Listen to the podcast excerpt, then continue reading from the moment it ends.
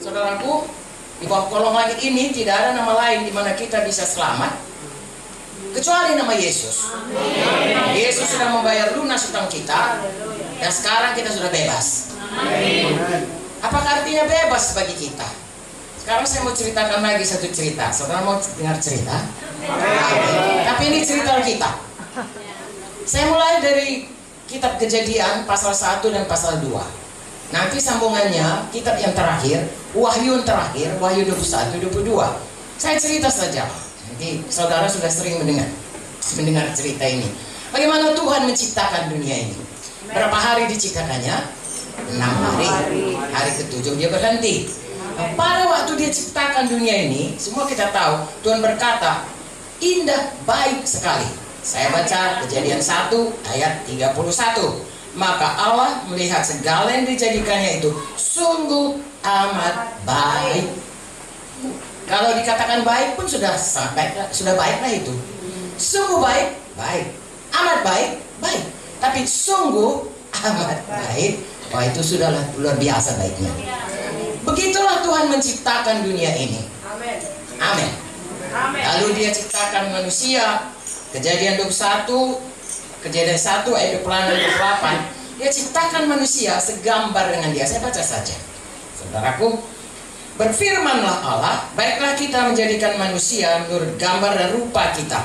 Supaya mereka berkuasa atas ikan-ikan di laut, burung-burung di udara, atas ternak, atas seluruh bumi, atas segala binatang melata yang merayap di bumi, maka Allah menciptakan manusia itu menurut gambarnya, menurut gambar Allah diciptakannya dia, laki-laki dan perempuan diciptakannya mereka, Allah memberkati mereka dan Allah berfirman kepada mereka, beranak cuculah, bertambah banyak, penuhilah bumi, taklukkanlah itu, berkuasalah atas ikan-ikan di laut, burung-burung di udara, dan atas segala binatang merayap di bumi. Inilah kejadiannya Tuhan menciptakan langit dan bumi dengan segala isinya termasuk manusia. Amin. Manusia diciptakan kalau kita lihat dari ayat-ayat ini tadi baik sekali diciptakan segambar dengan Tuhan. Tuhan itu mulia, percayakah saudara? Makanya manusia pun mulia, begitu mulia. Gitulah mulianya. Pada waktu dia berdosa, kita baca saudaraku, kehilangan kemuliaan Allah. Roma 3, 23 berkata, semua manusia sudah berdosa dan kehilangan kemuliaan. Nah Tuhan menciptakan manusia ini baik sekali, sungguh amat baik, mulia, segambar dengan dia, kudus, suci, mengasihi. Semua atribut ataupun kodrat ataupun sifat daripada Tuhan ada pada manusia. Pertama, Adam dan Hawa. Amin. Dikatakan berkuasa atas seluruh bumi, atas binatang. Kita baru mendengar mengenai coronavirus ya. Pernah kalian dengar? Bisa mati ya? Padahal itu ternyata kecil virus sudah nampak dengan mata. Bisa membunuh. Di sini dikatakan manusia harus berkuasa. Ya, tidak bisa binatang membunuh, apalagi kuman kecil. Kenapa mengapa itu jadi? Karena dosa. Pada waktu manusia berdosa, kita tahu ceritanya, saudaraku, bagaimana manusia itu disuruh kejadian dua hanya untuk menjaga, memelihara taman Eden. Semua boleh dimakan, kecuali satu. Pohon pengetahuan baik dan buruk. Mengapa? Apakah Tuhan? Setan saudaraku menipu manusia mengatakan tengoklah Tuhan itu pelit sekali. Masa kan nggak dikasih? Padahal saudaraku tidak mungkin Tuhan pelit. Semua boleh. Yang satu itu tidak boleh. Karena Tuhan mau kita tahu baik dan jahat dari Tuhan.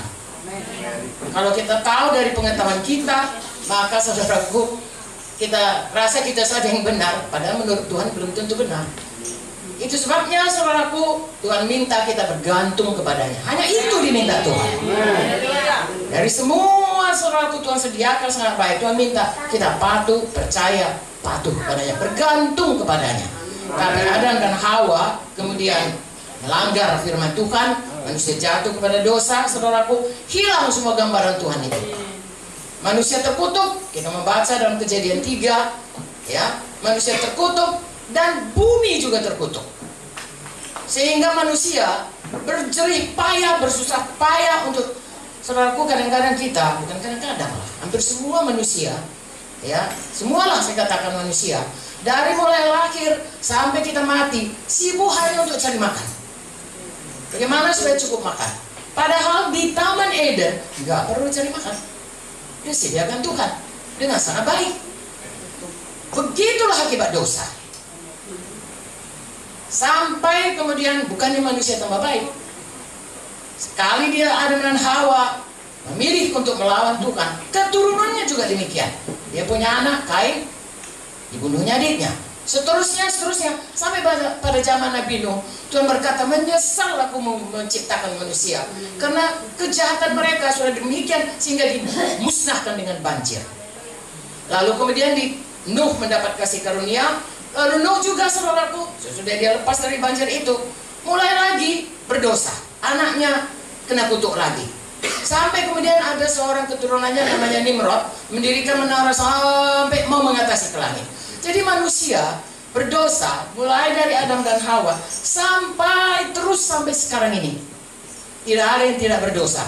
Dipuji Tuhan, kalau kita baca lagi kejadian ini, Tuhan berkata, nanti akan ada manusia, bukan manusia, Tuhan Yesus yang akan datang. Di mana dia adalah keturunan daripada Adam dan Hawa, dia anak Daud yang akan menghancurkan kuasa setan, membawa dia kepada penghukuman di kayu salib karena tanpa ditumpahkan darah, tanpa dia disalibkan, tidak ada yang dosa kita bisa diampuni. Itu sebabnya saudaraku, kita melihat bagaimana kita semuanya harus bersungguh-sungguh hati seperti anak garis tadi. Kalau kita diperbudak setan oleh karena dosa, semua sebab firman Tuhan berkata dalam buku Roma, kepada siapa kita taat, dialah yang memperhamba kita. Kalau kita taat kepada dosa, selalu hidup dalam dosa, kita hamba dosa. Kalau kita taat pada kebenaran, kita hamba kebenaran. Kita melihat manusia selalu hatinya cenderung kepada dosa, sehingga manusia sebelum ketemu dengan Yesus semua hamba dosa. Tapi sekali lagi Yesus datang supaya membebaskan kita dari perhamba dosa dan membuat semua kita hamba kebenaran.